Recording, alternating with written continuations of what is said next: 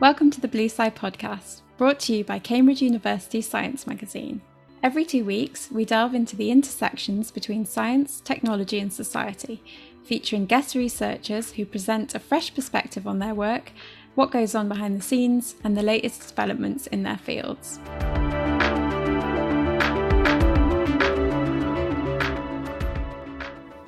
The Blue Sci podcast is sponsored by Greiner Bio-One, who supply laboratory, diagnostic, and medical products to research institutions, higher education, the NHS, and others across the UK.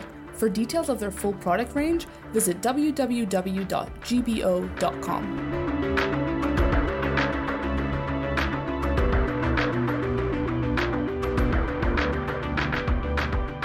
everybody. It's brilliant to be back with the podcast. And this week, myself, Ruby, and Laura Chilver, who's one of our newcomers to the podcast, um, have interviewed Bianca De Sanctis.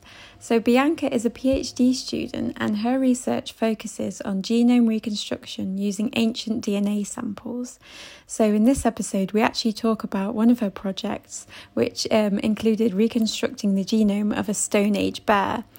We also talk about the difficulties of working with ancient DNA samples and also how all of it can be pieced together to understand population genetics of now extinct species.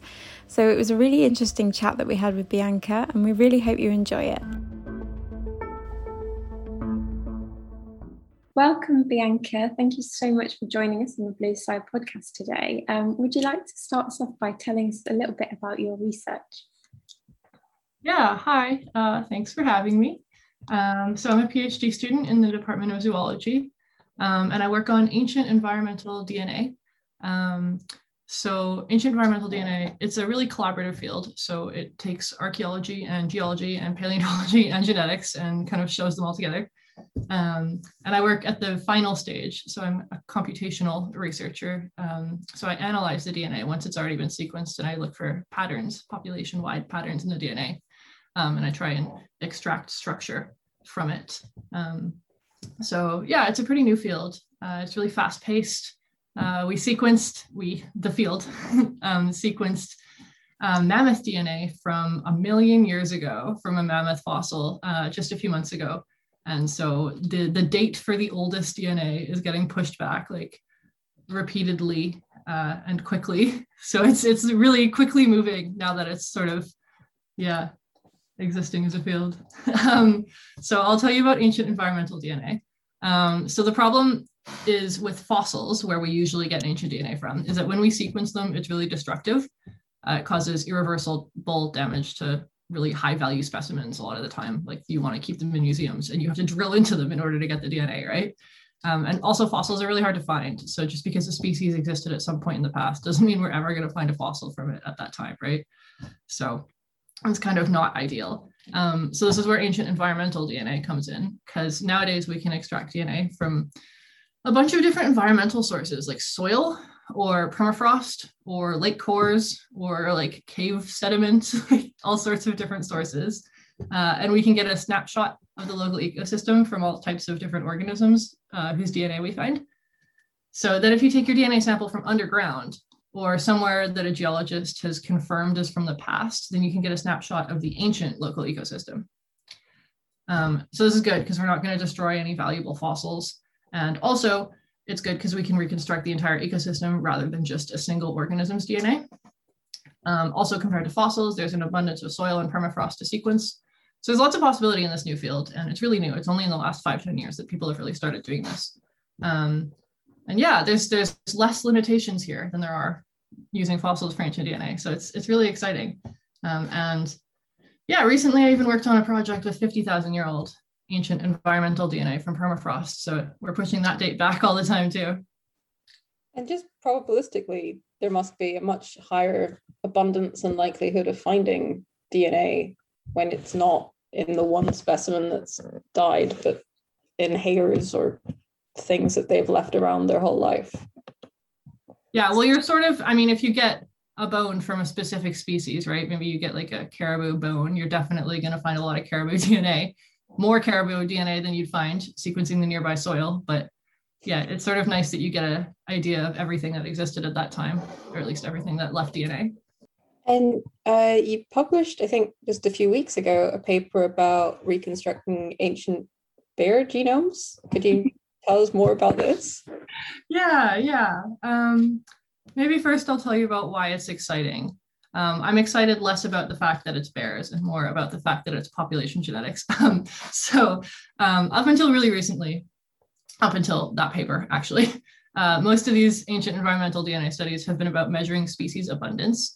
So trying to quantify um, if and how much of a species existed in an ancient environment. Um, so this is useful in a lot of applications like conservation research. Uh, but I'm a population geneticist, so I study how the genetic composition of species have changed over time.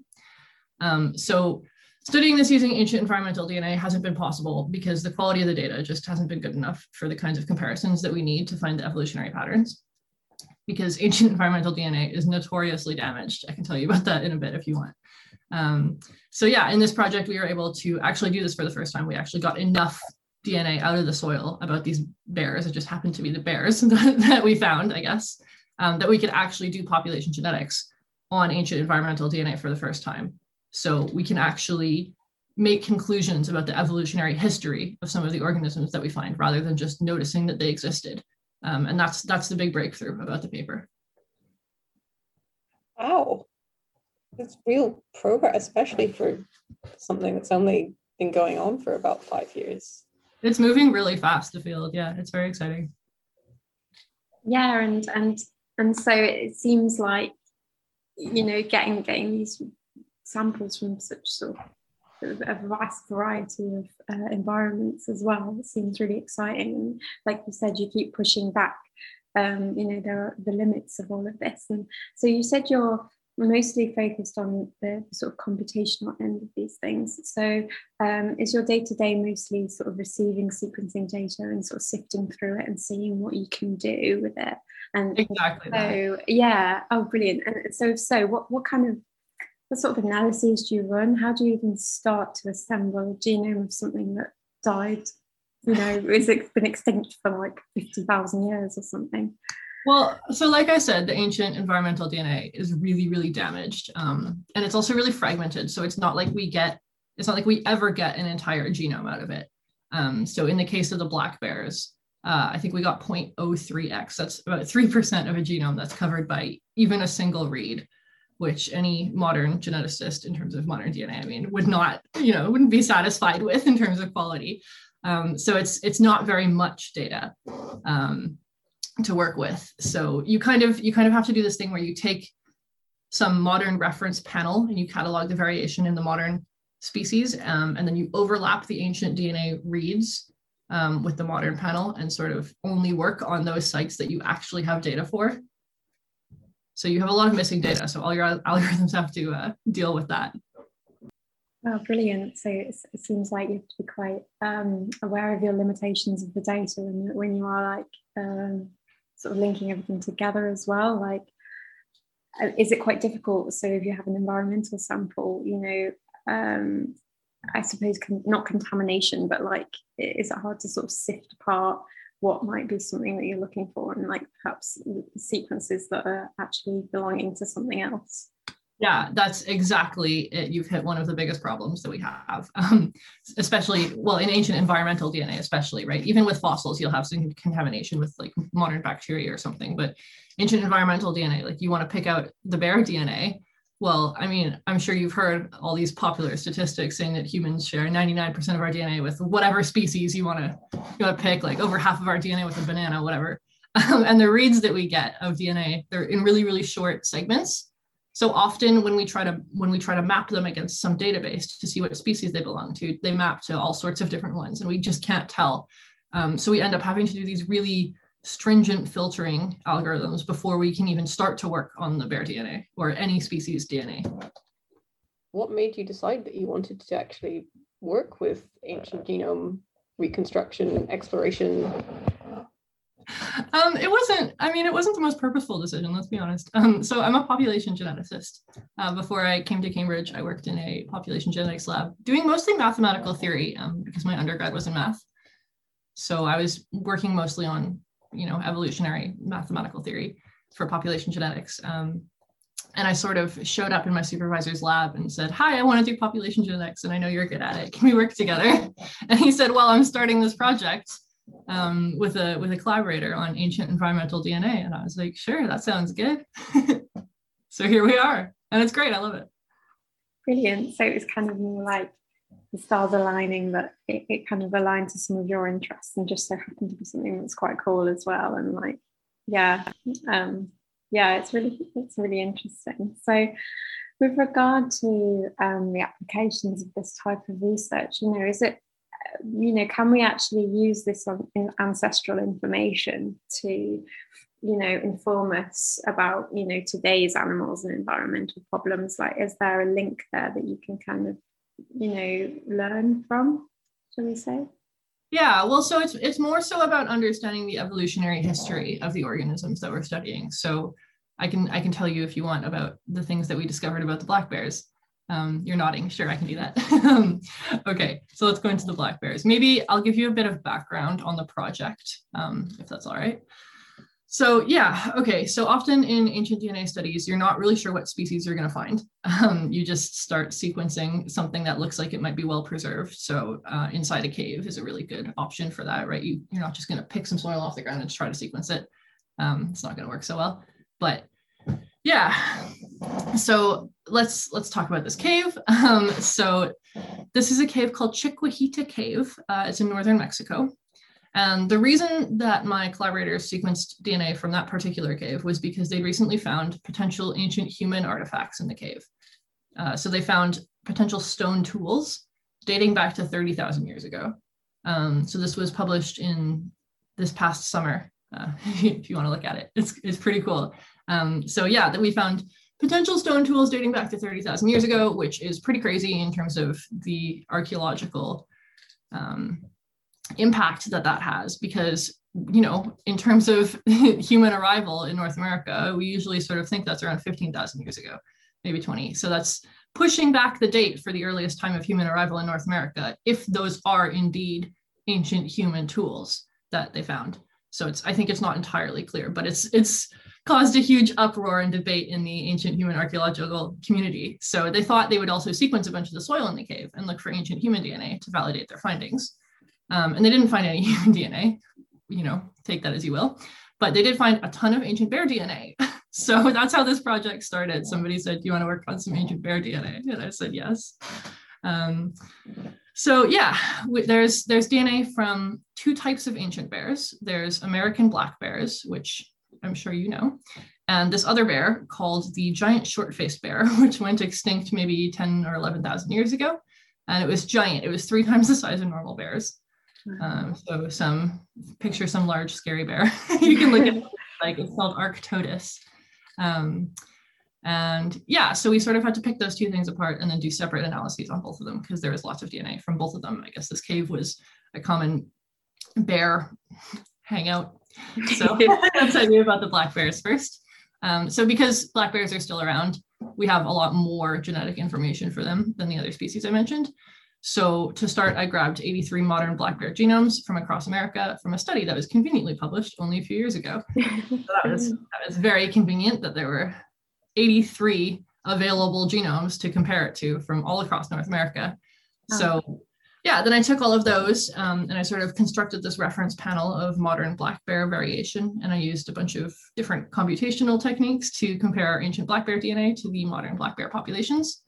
Um, and it turns out that the ancient Mexican black bears are closer in terms of genetic ancestry to the modern East black bears in America. Um, so you can sort of picture mixing on the southeast of the United States with the Northern American black bears. And so we can say that they were ancestrally related. Um, so this, this helps us draw inferences about the evolutionary history of black bears in North America. So I'll tell you about that. Um, but before I do, there's something important I should mention, and that's something called the last glacial maximum. Okay. So this was around 20,000 years ago. Um, there was a giant ice sheet covering basically all of Canada. Wow. So it was it was basically entirely covered in ice, and the bears could not live there, right? right. so the black bear population, which you know hypothetically lived throughout North America before this, would have been suppressed to these small regions in the south that weren't covered in ice. Mm. So we call these regions refugia, um, sort of places that the black bears could live during this really cold last glacial maximum time. So our model, based on these ancient black bear genomes and modern black bear genomes, hypothesizes that we had two refugia on either side of the southern part of the United States and northern Mexico. Um, and there was some interbreeding between the two populations, but they weren't they weren't one population. You know, they were they were fairly genetically distinct populations. And then when the ice sheet melted, maybe 12, 15,000 years ago, and the forests came back, and the black bears could have could have repopulated those regions that, that were covered in ice beforehand, right? Um, then they would have moved back up into the northern United States and Canada. And this probably happened with a wave on either side of the United States. Like imagine the bears moving from south to north on either side. Yeah. Um, because there's grasslands in the middle, and that's not really an easy habitat for bears to live in. So then they would have spread across Canada and into Alaska. And that's sort of what we learned. So yeah, we learned a lot about black bear evolutionary history from these ancient genomes. Wow. That's amazing. And I suppose in a way, like it confirms a lot of other things in terms of the way things were back then as well, and like how how a, an like a population can adapt to its surroundings in that way and, and how you know as as the climate changed they changed too. So it sounds like such a sort of fascinating story and like super important like even today sort of understanding how different populations work especially in response to environmental change. So yeah that sounds incredible. And and so you're the, the, the technique of using this in eDNA, as we call it, um, has really had a massive impact on the field and has able, you know, enabled researchers to, to be able to reach back further and, and get an idea of what was around and things like that. Can you, I guess it's difficult to say, but can you predict, you know, what what where, what does the future hold for this field? Do you think there's any further developments that could happen in terms of using different types of DNA or different extraction techniques or, or anything like that that might push the field even further? Well, yeah, I mean, definitely, I think we're going to get older and older DNA. Um, I am not an experimental researcher, so I don't think I can accurately predict how old we're going to be able to push it to. But certainly, I think if the fossils got to a million years old, then we can get to at least a million years old with ancient environmental DNA. I think probably there's there's space to go older than that. Um, but I guess we'll just have to see how things develop. Um, I think on the computational side, uh, the analysis side, we're going to see a lot more population genetics coming out soon. So we're going to see a lot more of these types of studies where we can learn actually about the evolutionary history of the organism and then the entire ecosystem, right, from the ancient DNA. Um, I read in the the paper that the the Mexican black bears that you've kind of the first people to actually attribute an ancestry to are the only uh, kind of threatened population of bears now. So do you think that the discovery of their ancestry and the last thousands of years of their existence will be something that can be used a lot in their conservation efforts today? I hope so. I don't know the details of the conservation research. I know that there's um, in terms of conservation of black bears in North America, I know that there's different species delimitations where, you know, they call different subspecies uh, different names, and therefore they get different conservation statuses um, and different protection levels. So I, I, would hope that the, you know, the understanding of an ancestry would inform those labels and therefore the conservation statuses and protections that these animals get. But I, I don't know the details. Okay, but in any case, you're definitely contributing. Quite I hope so. Yeah, that's incredible. And just just for our listeners, in terms of thinking about DNA and the fact that it can survive for so long, um, you know, could you just sort of provide us with like a little insight into how stable it is? Because although perhaps it's not in the best state that it could be, the fact that it survives so long, um, you know, what is it about it that that enables us to, you know, to to gather and extract it and sequence it? Uh, funny question. This is very poorly understood. Um, right. As far as I understand it, um, we understand that certain environments will enable preservation a little easier, right? Like permafrost um, is better for preserving DNA. Uh, insides of caves, you can sort of imagine places that aren't easily disturbed um, or that are cold. I think bogs are quite good as well. But I, I don't think we have some, you know, comprehensive answer to that question. Um, the, the damages, the, the damage processes that affect ancient DNA, uh, the main one is called deamination. And I don't think we really fully understand how that happens either. I mean, it doesn't seem like necessarily that there's more if it's older. It doesn't necessarily seem like it depends specifically on any single factor. I think it's I think it's related to a lot of the preservation conditions and a lot of random chance almost. Um, I can tell you about the most common damage pattern. Uh, I think it's actually pretty interesting. Um, yeah. Deamination. So deamination uh, is when a so DNA is made of A's and C's and T's and G's. Uh, so deamination is when in your ancient DNA, a C base turns into a T base via the removal of an amino group hence deamination. Um, it's a little more technical than that, but let's let's go with that for now. Um, and you know, obviously, if you're looking at your ancient DNA and you've got a bunch of T's where there should have been C's and there was a C in the original animal, this is going to be really problematic for our analyses, right? So when we look for evolutionary changes in DNA, the most simple thing that we look for, and the thing that I always look for in ancient environmental DNA, because everything else is a little too complicated for such low quality data, is these single changes in these bases.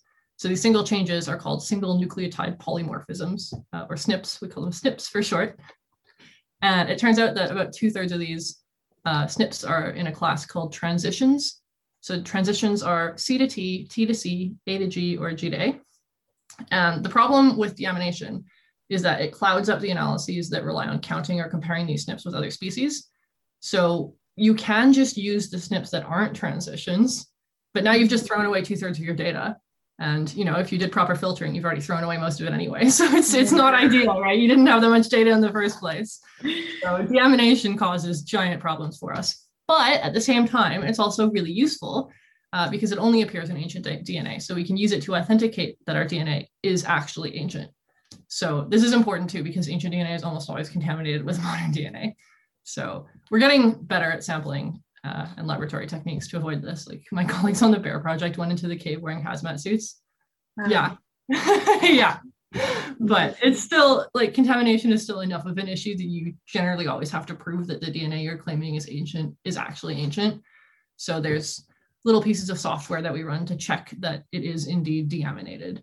Um, so the deamination is on one hand very helpful and on one hand really not at all helpful. Yeah, it helps us confirm that it's ancient DNA, but it messes up all our analyses on the ancient DNA. Yeah. Wow. No, that that that's amazing. Yeah. That's that's so cool that like you can almost date your DNA in that way, although it is annoying when you are trying to identify differences and things like that.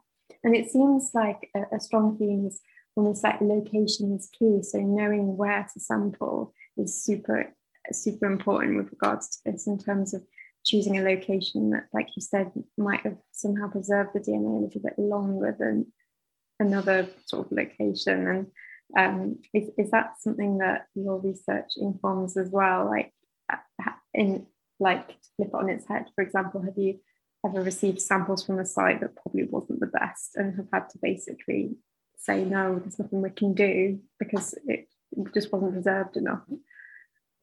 Uh, well, no, I haven't been involved in that because I think what would happen is they'd take a look at it before they tried to send sure. it to me. conclude that it didn't work so well. But I was part of a study recently where um, we had DNA from all around the Arctic in a bunch of different sites. And some of them obviously had more DNA for certain animals or for any quality uh, than other ones, right? So I guess it's sort of luck to some extent. Um, some extent, I mean, it's it's choosing good environments. But even recently, a study came out with thousand, maybe three thousand year old DNA from some tropical forest. So it's not exactly impossible. Um, and I think we're learning more all the time about what causes damage and what causes fragmentation and what enables us to actually find DNA in the soil or not. But it's still it's still pretty unclear. Um, and so you've chatted about how you're very keen on population genetics and things like that. So um, what what does the future hold for you as a scientist? You know, what you, would you like to work on next? Do you have like a path that you'd like to follow, or are you still quite flexible and you're doing you know, more eDNA stuff, or you, what what are your plans? Yeah, uh, let's see. So I, I finished my PhD in about a year and a half. Um, right now I'm working on some ancient trees, which is quite nice. Um, I am a big fan of trees. Um, I, I'm not too picky in terms of the organism that I work on. I think maybe that's what you're trying to ask. Um, I don't mind if it's bears or trees so much. Um, in terms of the actual work that I do, the analyses that I do, it doesn't really make a difference what organism it is, um, other than when you're trying to interpret your results in terms of some evolutionary history, right? So it's not such a big deal to me. Um, I guess we'll see. We'll we'll see what ends up happening. Yeah, brilliant. It sounds I, like. Sorry. no, I just was going to say I certainly intend to stay in population genetics. Yeah, brilliant. It seems like it gives you even working in the eDNA, it seems to give you a flexibility that perhaps you might not be able to have if you were working with still living creatures, right? Because we've become so niche. You know, you might be a bacterial population geneticist or whatever, but actually, yeah, being able to switch between trees and birds and and even perhaps human remains, like, yeah, that, that's really cool that it gives you that flexibility as well. Yeah, I, this didn't happen so much in the bear project because we mostly only really found lots of bear DNA. But yeah. I also, in other projects I'm working on, I find it really nice to work on entire ecosystems at once and sort of get a picture of what the place looked like that long ago. Um, and sometimes it looks completely different now. So it's, I really, I really like that too, that you get some sort of overall picture of everything rather than just one organism.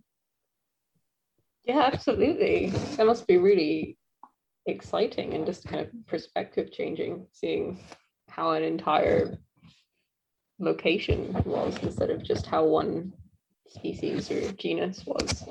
Yeah, definitely. Well, wow, it's been so interesting to hear about all of your work, and we'll definitely um, link your paper um, in in the um, in the episode description if people want to find out a little bit more about it. Um, so yeah, I just want to say thank you so much for joining us today. Um, and and yeah, it's been wonderful to listen to your research. Thanks for having me. It was nice. Thank you for listening to this week's episode. We hope you enjoyed it as much as we enjoyed recording it.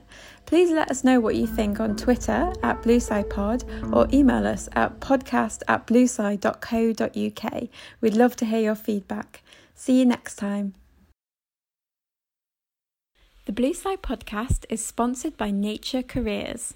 If you get a chance, take a look at Nature Careers' new funding website, which collates thousands of international funding and grant opportunities. So, whether you're looking for an undergrad or postgrad scholarship, fellowships, or funding for a project, try a search at naturecareersfunding.com.